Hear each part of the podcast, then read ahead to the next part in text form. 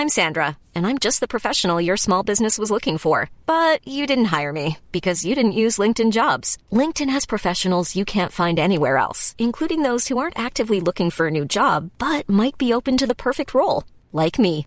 In a given month, over 70% of LinkedIn users don't visit other leading job sites. So if you're not looking on LinkedIn, you'll miss out on great candidates like Sandra. Start hiring professionals like a professional. Post your free job on linkedin.com/people today.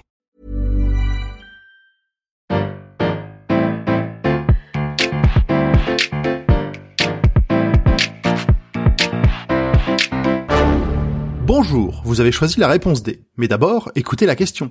Aujourd'hui, thématique histoire. Pape, ça a toujours été un métier d'homme? Aujourd'hui, il y a deux papes. L'un émérite, à la retraite si on veut, Benoît XVI, et l'autre en poste, François. Ce n'est pas la première fois dans l'histoire que cette situation se produit, mais au Moyen Âge, c'était moins pacifique. On compte plus de 45 antipapes, c'est-à-dire des papes non reconnus par l'ensemble des autorités ecclésiales. En 1409, il y a même eu trois papes simultanés, un en Avignon, un à Rome et un à Pise. Il y a donc eu à de nombreuses reprises plusieurs papes, mais est-ce qu'il y a déjà eu une papesse? Si on en croit le jeu de tarot de Marseille, oui, il y a dans l'histoire les traces d'une papesse, la fameuse papesse Jeanne.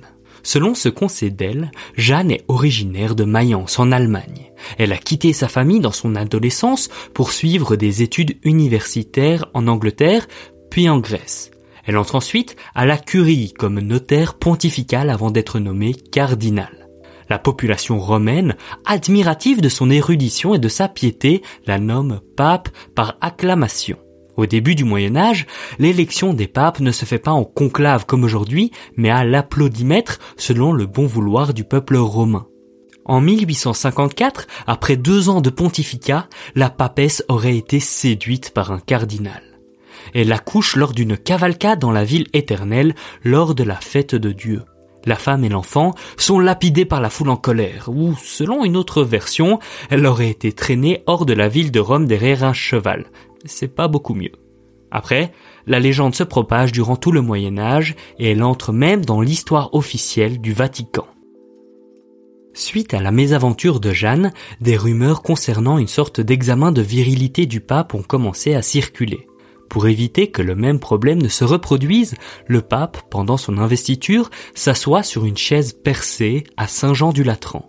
Deux religieux tâteraient sous l'aube du pape afin de vérifier s'il avait bien un service trois pièces. Si c'est le cas, les moines disaient testiculos habet, c'est-à-dire il a des testicules. Les plaisantins ajoutent qu'elles sont deux et qu'elles pendent bien. Ce fait divers devient peu à peu un exemplum, une histoire moralisée dont va notamment se servir Jacques de Voragine pour dévaloriser les femmes. Il écrivait Telle est la nature de la femme. Dans une entreprise, elle fait preuve de présomption et d'audace au début, de stupidité au cours de l'action pour encourir la honte à la fin.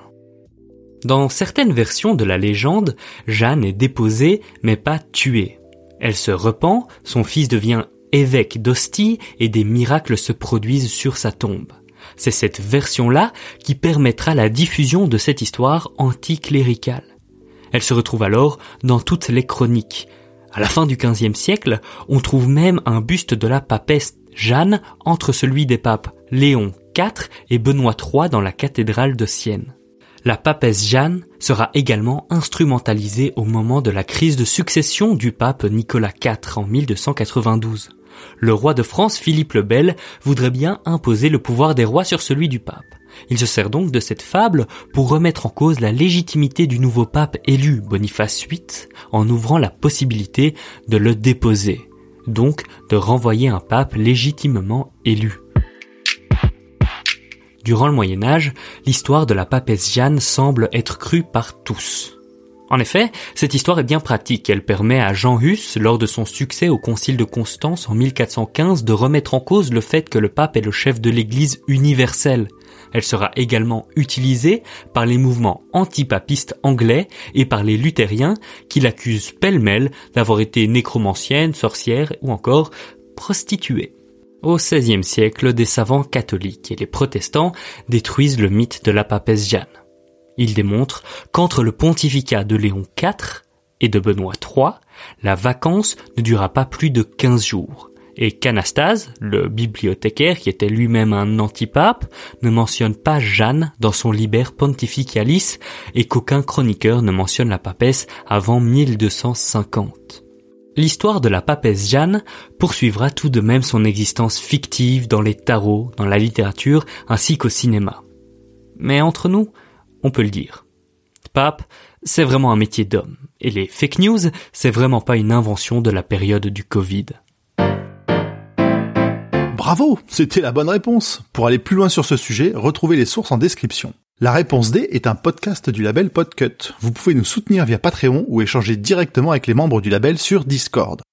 Toutes les informations sont à retrouver dans les détails de l'épisode. À demain pour une nouvelle question sur la thématique ciné-série.